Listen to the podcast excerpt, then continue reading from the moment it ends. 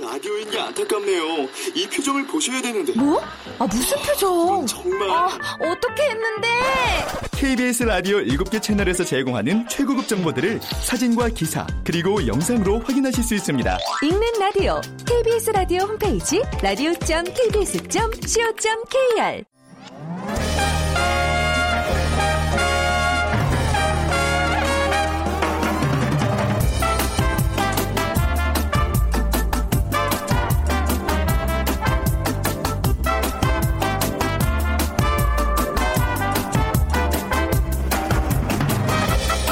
안녕하십니까. 빅데이터로 보는 세상의 아나운서 서기철입니다. 최원정 아나운서 대신해서 여러분과 함께하겠습니다. 어, 요즘 몸과 마음이 힘든 분들 많으십니다. 추위에 감기, 독감에 시달리는 분들도 많고요. 이어지는 불황에다가 아주 복잡한 시국, 정신적으로도 치유와 상담이 필요한 분들이 많습니다. 상담 전문가들 이렇게 얘기합니다. 상담을 할 때 전문 지식도 필요하지만 무엇보다 어려움을 들어주고 공감해 주는 것 이게 중요하다는 얘기죠. 그런데 요즘 모바일 세대 사이에 공감을 위한 새로운 트렌드가 나타났다고 하죠. 동영상 속 인물이 마네킹처럼 부동자세를 취하는 마네킹 챌린지가 유행인데 이와 비슷한 내용이 지난 2014년이죠. 아이스버킷 챌린지가 대표적이라고 할 수 있습니다. 유명인들이 얼음물을 뒤집어 쓰는 모습 뭐 보고 해 보신 분들도 계실 텐데 얼음물은 온몸이 굳어가는 루게릭병을 간접 체험해 본다. 있다는 의미였습니다. 마네킹 챌린지에 담긴 공감의 메시지 궁금합니다. 잠시 후 2030 hot trend 시간에는 마네킹 챌린지에 대해서 자세한 얘기 좀 나눠보겠습니다. 자, 세상의 모든 빅데이터 시간에는 수능 성적표라는 키워드로 얘기를 나눠보겠습니다. 어, 퀴즈 드려야죠. 요즘 주변에 쇠퇴를 나타내는 신조어들이 참 많습니다. 앞서서 소통 얘기도 했었는데 오늘은 소통과 관련한 신조어를 맞춰 주시면 되겠습니다. 모두가 알고 있는 청량 음료를 총칭하는 말이죠. 요즘 젊은 세대 사이에서는 이것을 마셨을 때처럼 속이 시원하다는 뜻으로 쓰이는 말입니다. 보기 드리겠습니다. 1번 감귤 주스, 2번 모히또, 3번 사이다, 4번 동치미.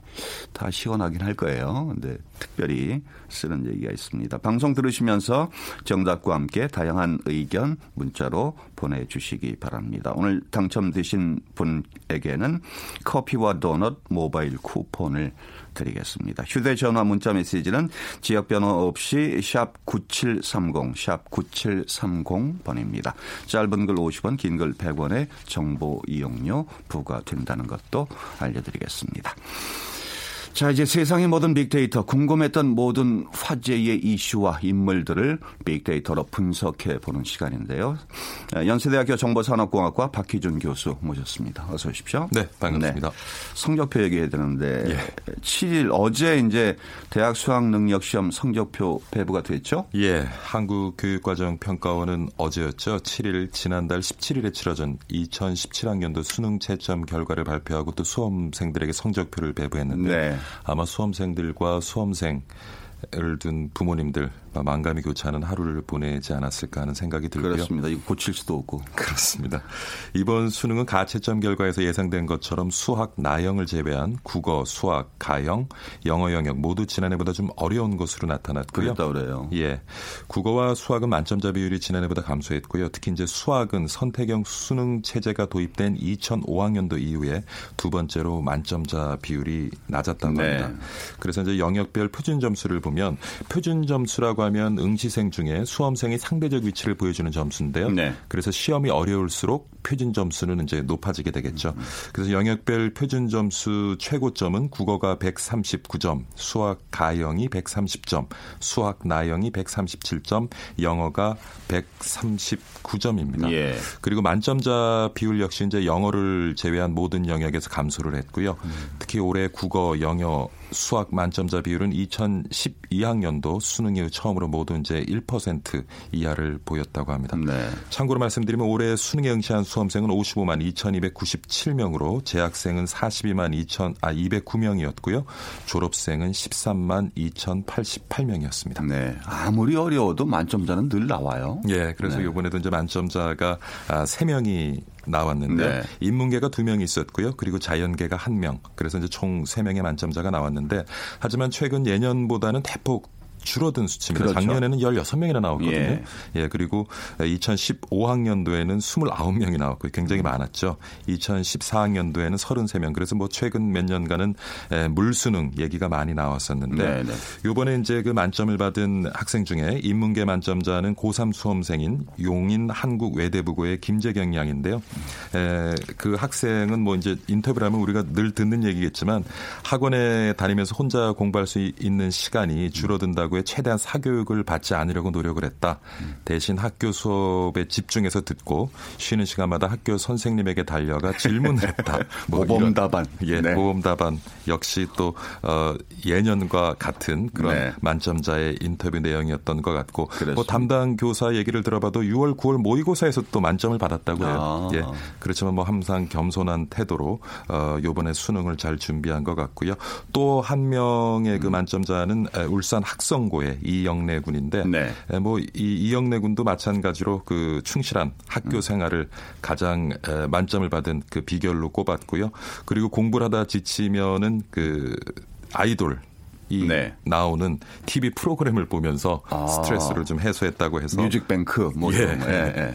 그래서 좀 화제를 모았고 근데 다른 만점자는 사실 자연계열 만점자거든요. 네. 서울 공립고 출신 재수생 김모양인데 에, 익명을 요구해서 아, 사실 요번에 그 언론에는 밝혀지지 않은 것으로 보입니다. 네. 왜 익명을 요구하죠? 만점. 받았는데. 하여튼 모범 답안이라고 말씀드렸습니다만은 모범 답안이니까 모범 답안인 거예요. 맞습니다. 예, 예. 그게 정상인 것 같습니다. SNS의 반응 어땠습니까?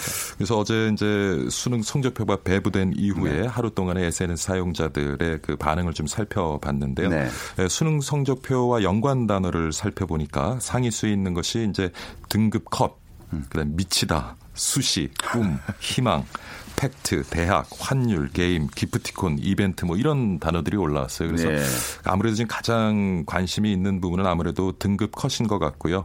근데 이제 기대만큼의 어떤 성적이 나오지 않은 학생들은 미치겠다. 미치다. 예, 네. 이런 단어를 많이 사용한 것 같고 그리고 어쨌든 간에 수능을 치르느라고 수고한 주변의 친구들이나 아, 지인들에게 이제 기프티콘을 선물하거나 네. 이벤트를 해주는 그런 경우도 많이 있었던 것 같고요. 그리고 이번 이제 성적을 통해서 앞으로도 대학 생활에 대한 꿈과 희망도 어, 좀 에, 가지고 있는 것 같은 재밌는 것이 근데 보면 환율하고 게임이에요. 환율이 왜 나왔죠?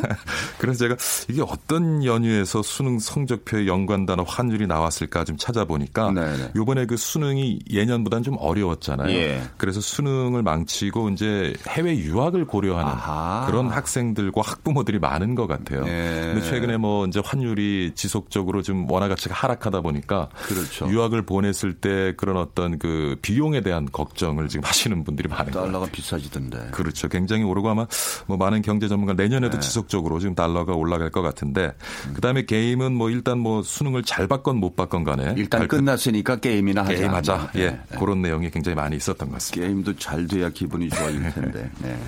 국영수 모두 어려웠어요. 예, 모두 어려웠습니다. 그래서 표준 앞서서 말씀드렸지만 이제 표준 점수 최고점은 국어가 139점, 수학 가형, 이과 가 보는 수학 가형이 130점, 수학 나형은 137점, 영어는 139점인데 작년 수능과 비교하면 네. 수학 나형만 표준 점수 최고점이 2점 정도 남아졌, 낮아졌고요. 음, 나머지 영역에서는 거의 이제 3점씩 올라갔는데 올라갔다는 건 이제 어려워졌다는 얘기죠. 그렇죠. 네. 어, 올라갔고 어, 시험이 어려워져서 평균이 낮아지면 이제 말씀하신 것처럼 표준 네. 점수 최고점은 높아지게 되고 반대로 시험이 쉬워서 평균이 높아지면 또 표준 점수 최고점은 낮아지게 되는데 그만큼 이번 수능이 작년보다 보다는 이제 어려웠다는 그렇죠. 좀 의미인 것 같고요. 영역별 만점자 비율도 앞서 말씀드린 것처럼 줄어들었거든요. 그래서 수준별 시험이었던 지난해 국어 A형과 국어 B형의 만점자 비율은 각각 0.8, 0.3%였는데 음. 이제 수능별 수능을 폐지하고 통합형으로 치른 올해 국어 영역 만점자 비율은 0.23%로 어, 전년보다 아주 현저하게 네. 지금 떨어진 상황이고요. 수학 가형 만점자 비율도 작년에 1.66%에 비해서 올해는 0.07%로 대폭을 하락을 했고 뭐 나머지 영역에서도 비슷한 수치를 보이고 있습니다. 아우, 시험 분석이 이렇게 복잡해요, 근데. 근데 아마 지금 들으시는 청취자분들도 수험생이나 수험생을 둔 부모님을 제외하고는 네, 네. 아마 제가 지금 무슨 말씀을 드리는지 잘 이해를 못 하실 것 같아요. 하여튼 복잡합니다. 하여튼 어려워졌다는 겁니다. 하여튼 뭐 학생들은 뭐 피부로 알 테니까요. 예. 그리고 올해 이제 네. 그 탐구 영역이 또 있거든요. 그렇죠. 근데 예. 올해 수능 탐구 영역은 사회 탐구와 과학 탐구 모두 또 지난 해보다 어렵게 출제가 됐지만 과목별 난이도의 차이를 줄이는 데는 성공했다는 것이 이제 전반적인 전문가들의 평이고요. 네. 이번 수능에서 사회 탐구 과목 간 최고점 차이가 3점으로 지난해 6점보다는 굉장히 줄었습니다. 그리고 과학 탐구 영역의 과목 간 최고점 격차도 지난해 13점에서 올해 5점으로 굉장히 좀 줄었고요. 요런 또 좀 차이가 있고요. 네, 네. 올해부터 필수 과목이 된 한국사 영역이 있습니다. 한국사 영역은 1등급을 받은 학생이 21.77%였고 전체 학생의 57.5%가 3등급 이상을 받았습니다. 예.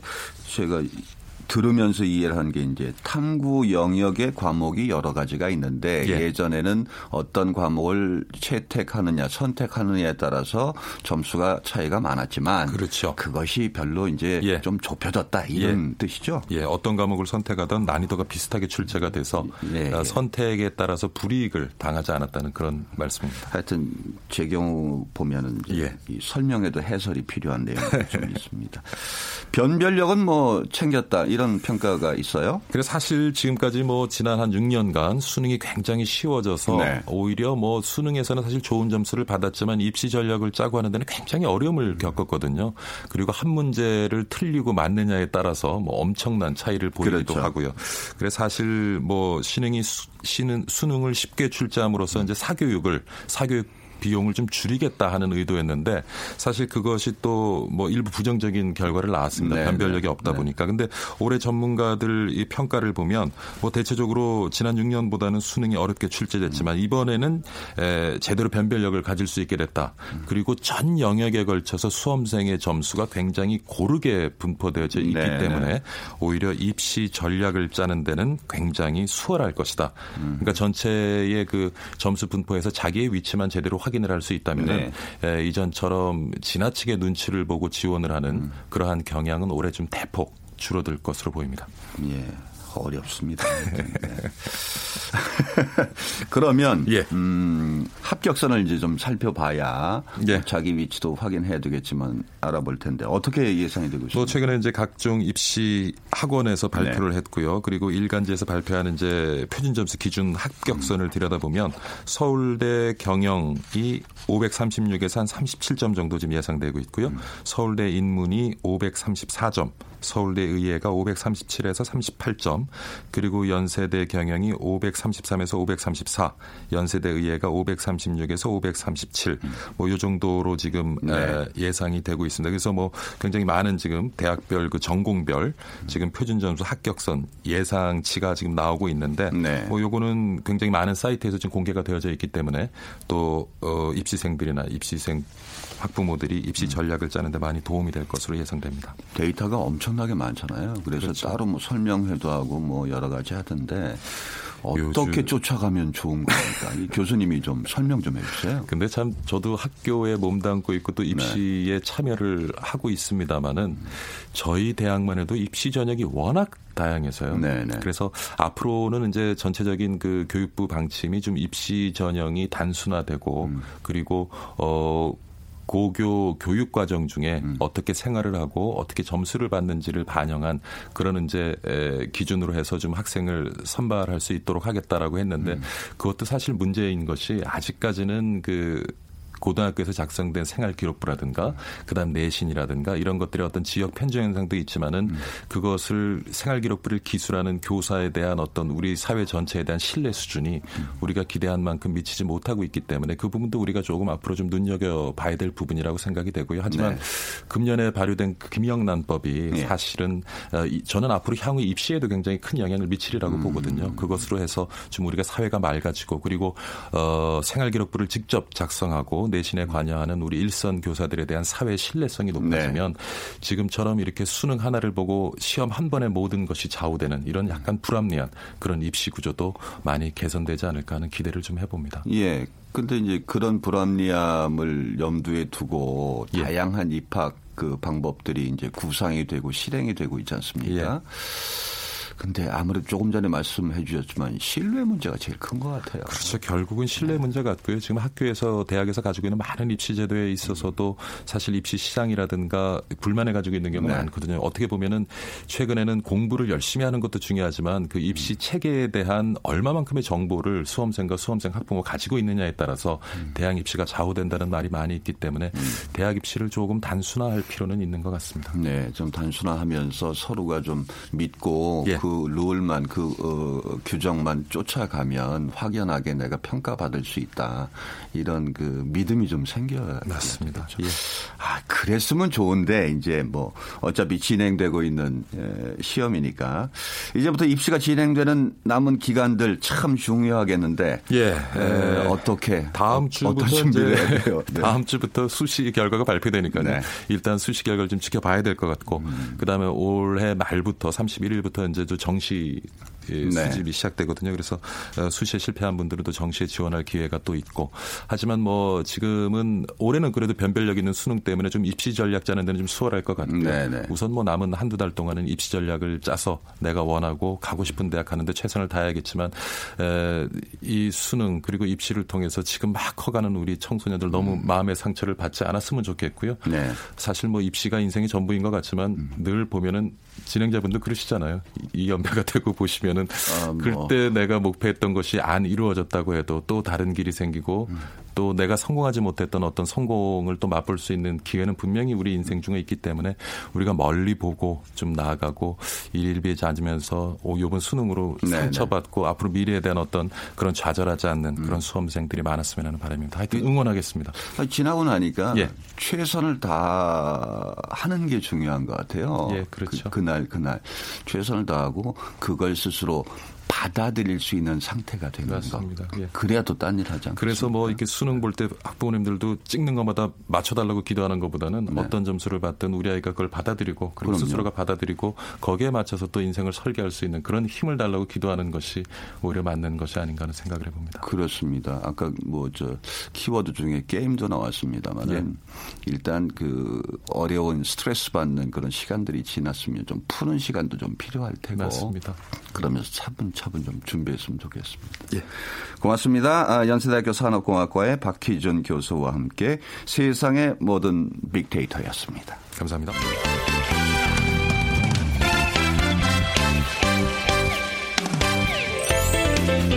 빅데이터가 알려주는 2030 핫 트렌드. 빅커뮤니케이션 전민기 팀장이 분석해드립니다. 네, 에, 빅데이터가 알려주는 2030 핫트렌드 전민기 팀장님 들어오셨습니다. 네, 반갑습니다. 전민기입니다. 어, 상당히 잽싸게 들어오시네요. 네. 시간이 짧아가지고요. 네. 빨리 안 들어오면 큰일 나죠. 아주 그 날렵한 몸매처럼. 예. 고맙습니다. 네.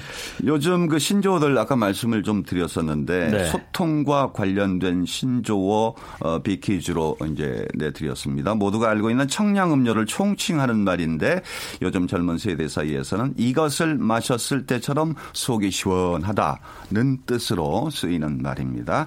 어, 1번이 감귤 주스, 2번이 모히또, 3번이 사이다, 4번 동치미 에, 이렇게 보기를 드렸었죠. 방송 들으시면서 정답과 함께 다양한 의견 문자 보내주시길 바랍니다. 휴대전화 문자 메시지 지역번호 없이 샵 9730, 샵 9730입니다. 짧은 걸 50원, 긴 걸 100원의 정보 이용료 부과된다는 말씀을 다시 드립니다.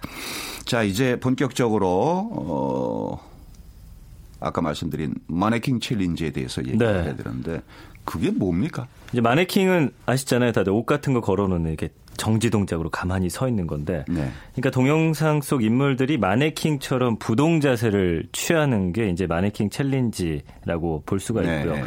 이런 동영상이 지금 전 세계적으로 유행을 하고 있거든요. 그러니까 카메라만 돌고 일순간 모두가 정지 자세로 있는 겁니다. 음. 네, 그래서 네. 유명 인사도 지금 동참하면서 굉장히 관심이 높아지고 있는데 미국에서 시작이 됐어요. 그래서 모바일 동영상 트렌드라고 보시면 돼요. 그래서 예전에 말씀해 주신 대로 아이스버킷 챌린지처럼 뭔가 하여튼 요즘에는 워낙 그 문화가 빠르게 바뀌다 보니까 네네. 또 새로운 트렌드로 지금 자리 잡고 있는 건데 어, 이게 인기를 끄는 이유는 뭐냐면 이제 유명 정치인들, 기업인들, 뭐 운동선수 다 참여하면서 인기를 끌고 있어요. 네. 그래서 어, 동영상과 함께 해시태그로 샵 마네킹 챌린지 영어로 이렇게 붙인 다음에 뭐 예를 들면 마약이라든지 음주 수영 이런 위험성 등을 재미 속에 좀 메시지를 녹여서 이제 눈길을 끌고 있는 거거든요. 그러니까 스마트폰이 능숙한 이 모바일 세대에게 어떤 새로운 놀이 트렌드라고 보시면 되겠습니다. 수영장에서는 못 하겠네요. 수영장에선 가라앉죠. 잠수는 가능하겠습니다. 예. 마네킹 챌린지라고 하지만 우리나라에서는 예전부터 하던 무궁화꽃이 피었습니다로 싶어요. 맞아요. 정확하십니다. 무궁화꽃이 피었습니다. 딱 멈춰 있으면 되는 거죠. 예. 그럼 우리는 저 샵하고 싶습니다. 저 아이디어가 막 샘솟으시네요. 예.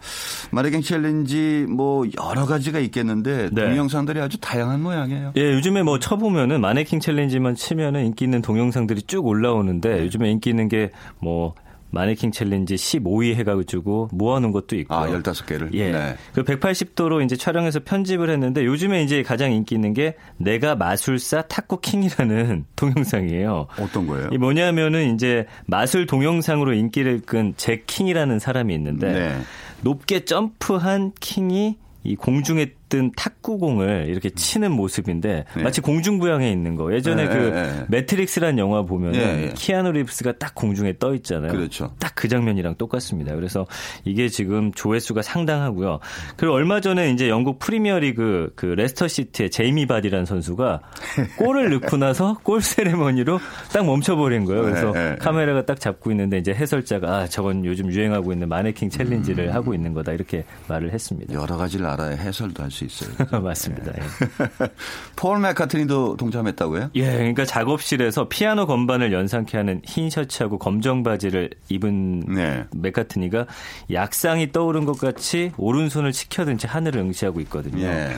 어, 이게 아주 인기가 있었고 이게 맥카트니가 공식 홈페이지에 이제 지난달 12일 공개를 했는데 지금 조회수가 73만 건을 기록하면서 오. 전 세계 비틀즈 팬들 사이에서 굉장히 지금 회자가 되고 있다고 합니다. 비틀스 팬만 해도 73만 건 훌쩍 넘겠죠. 그렇죠. 이제 앞으로 더 올라가겠죠. 예.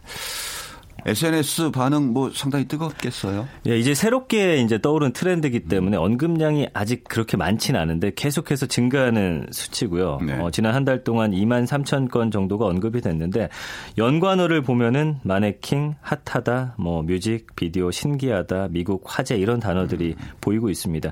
그러니까 국내에서 처음 이 단어가 쓰인 게 11월 8일부터예요. 봤더니 네. 어, 뉴스를 통해서 세 건 이제 언론에 보도가 되면서 사람들이 관심을 갖기 시작하고 이날부터 이제 어 SNS 언급량이 늘어나기 시작한 건데 네. 어떤 여론 동향을 보더라도 이 보시면 굉장히 재밌어요. 신기하고 재밌다 이런 반응들이 상당히 많습니다. 네. 하여튼 뭐 다양하게 이제 막 또 확산되는 그런 시점으로 보이는데 네네. 시작은 어디서부터입니까? 오래되지 않았습니다. 지난 10월에 이 미국 플로리다주 아. 잭슨빌에 사는 한 고교생이 SNS에 올린 이 동영상이 시발점이 됐는데 네. 이후에는 뭐 모바일 기반 SNS를 통해서 전 세계로 번지고 있고요. 뭐 국내에서는 뭐 여러 가지 전국에 들어서면서 대학생, 직장인, 젊은층 사이에서도 뭐 약간의 저항의 방식으로 나타나고 있고요. 네. 메시지를 극대화하는 방법이라고 보시면 돼요. 왜냐하면 음. 사실 예전 같았으면 누군가에게 내 의사를 전달하려면 뭐 종이에다 써서 알려주는 방식도 있고 하지만 맞아요. 요즘에는 네. 그냥 하나 올리면은 조회수 순식간에 올라가잖아요. 그러니까 이걸 통해서 내가 갖고 있는 어떤 메시지를 전달하겠다 이런 걸로 보이고요. 최근에는 이제 가수들도 이걸 통해서 앨범 홍보도 하고 있고 네. 어, 홍보 수단으로도 많이 쓰이고 있습니다. 사실 우리도 방송을 하다가 말고 네. 가만히 정지 동작으로 멈춰서. 갑자기 있으면 방송사고 아닌가 하고 다들 끌려가시겠죠. 어딜 끌려가요? 그 심의위원회 끌려가는 거 아닙니까? 어, 새로운 동영상 트렌드예요, 그죠? 예, 네. 예전에 그 플래시몹이라고 해가지고 네 맞습니다. 함께 어떤 일정한 장소에 일정한 시간에 확 모여가지고 음. 그렇죠. 그 동작을 하고 나서 또 뿔뿔이 흩어지는 게 있었거든요. 예. 뭐 이런 거랑 비슷하다고 보시면 돼요. 이거에 이어지는 동영상 트렌드인데 차이점이라고 보면은 이제 유통 기반이 모바일로 옮겨갔다라는 겁니다. 네. 그래서 손쉽게 찍을 수도 있고 어 재미가 있기 때문에 요즘엔 사람들이 재미도 있어야 되고 그 안에 또 메시지도 있어야 되는데 이 두 개가 잘 부합하면서 젊은이들에게 아주 인기가 있고 이걸 처음 시작한 게 또 고등학생이라는 점이 뭐 여러 세대 입맛에 맞는 놀이 문화로 지금 확산이 되고 있는 그런 이유입니다. 네. 하여튼 이렇게 그 스스로 네. 시작해서 문화를 만든다는 그런 기쁨도 분명히 있을 그럼요. 텐데 네. 다양한 시도가 이렇게 문화적으로 만들어지고 있는 거죠. 맞습니다. 네. 그래서 모바일 세대로부터 이제 트렌드로 자리를 잡으려면은 재미, 아까 말씀드린 대로 재미도 있어야 되고 그 안에 또 어느 정도의 메시지가 담겨 있으면 그 파급력이 상당하거든요. 네. 그 2014년 루게릭병 환자에 대한 관심을 환기시키기 위해서 아이스버킷 챌린 아이스버킷 챌린지 했었잖아요. 저도 했어요. 하셨어요. 네. 예. 그게 이제 대표적인데 요즘엔 이제 마네킹 챌린지에 이걸 또 담아내는 겁니다. 그래서 어 미국 켄터키주 윌리엄스타운 주민들이 최악의 결말이라는 영상을 만들었어요. 네. 이 마네킹 챌린지인데 마약에 중독된 부모 그리고 이 부모를 마주하고 있는 아이들의 모습을 정지 상태로 딱 만들어서 보여준 예, 거죠. 예. 사실 어떤 글이라든지 말보다도 이 영상 하나가 담고 있는 그 파급력, 메시지가 더 어, 크다는 거죠. 음. 네. 그리고 또 호주 퍼세안 해변에서는 비영리 인명구조 단체 그리고 대학생 6천여 명이 모여가지고 음주 수영의 위험성을 네. 알리는 캠페인을 했는데 이거 상당히 지금 인기를 끌면서 어, 음주 수영 하지 말자라는 분위기는 만들어지고 있습니다. 예. 음.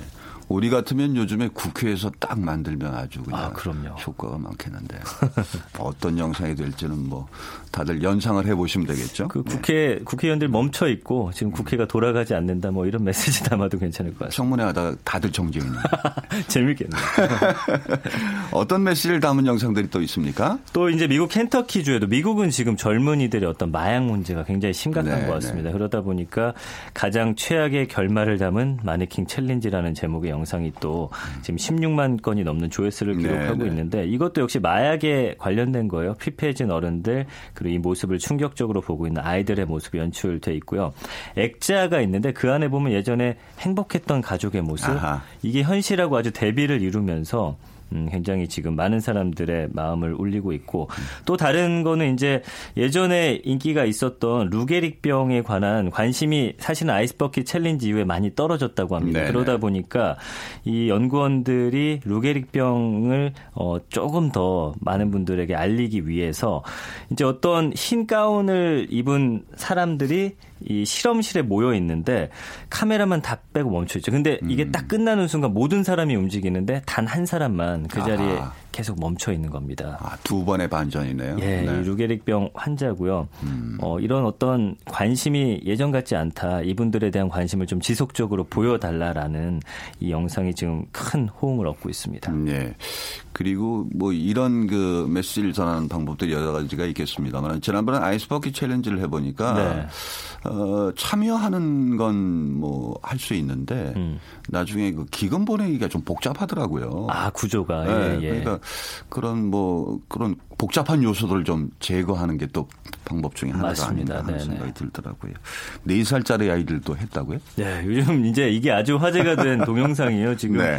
뭐 지금 조회수가 930만 회를 넘어가고 있는데 미국 뉴저지에 있는 한 어린이집에서 어 4살짜리 어린이들이 이거를 하려고 하는데 아무래도 어린이다 보니까 네. 막 눈도 깜빡이고 자꾸 음, 옆 사람 힘들죠. 눈치도 보고 네. 이런 모습이 너무 귀여운 거죠. 그러다 아하. 보니까 지금 조회수 아까 말씀드린 대로 930만 회 넘었고요. 네. 지금 댓글도 상당히 많이 올라가면서 인기 동영상 자리 잡고 있습니다. 예. 하여튼 뭐 열심히 어떤 메시지를 전하고자 하는 의미들은 좋은데 과하면 또 맞습니다. 어, 여러 가지 문제점이 생겨요. 그러니까 이게 특징이 재미와 메시지가 담겨 있는데 네. 너무 재미 쪽으로 쏠리다 보면은 그렇죠. 메시지가 퇴화되는 거예요. 그래서 그 화이트 헬멧이라고 노벨 평화상 후보까지 거론됐던 민간 구조 단체가 네. 시리아에서 어, 한 그 부상자를 놓고서 이걸 한 겁니다. 음. 그러다 보니까 이거에 대한 굉장히 지금 비난 여론이 많거든요. 네, 네. 그러니까 어떤 논리적 소비와 메시지를 담아내는 그 안에 좀 더 메시지의 그 느낌이 퇴화되지 않게 하는 게 중요할 것 같고 말씀 주신 대로 너무 과한 건 좋지가 네. 않습니다. 그러니까 좋은 취지로 사회 긍정적인 트렌드로 좀 자리 그렇죠. 잡기를 바라는 마음입니다. 네, 에, 빅데이터가 알려주는 2030 핫 트렌드 빅커뮤니케이션 전민기 팀장 함께했습니다. 고맙습니다. 고맙습니다. 네. 정답 알려드려야 돼요, 참. 예. 어, 커피와 도넛 모바일 쿠폰 드리는 에, 퀴즈 정답. 3번 사이다. 사이다 맞습니다. 어, 뭐 보내주신 내용 좀 살펴드리면 예전 기차 여행할 때 삶은 계란에 사이다 필수죠. 뭐 하고 보내주신 0752번님 그리고 7393번님도 정답 주셨습니다. 우리 세대는 동침이라고 하고 싶지만 정답은 사이다라고 보내주셨습니다. 말씀 고맙고요. 어, 오늘 빅데이터로 보는 세상은 여기서 인사드리겠습니다. 지금까지 서기철이었습니다. 고맙습니다.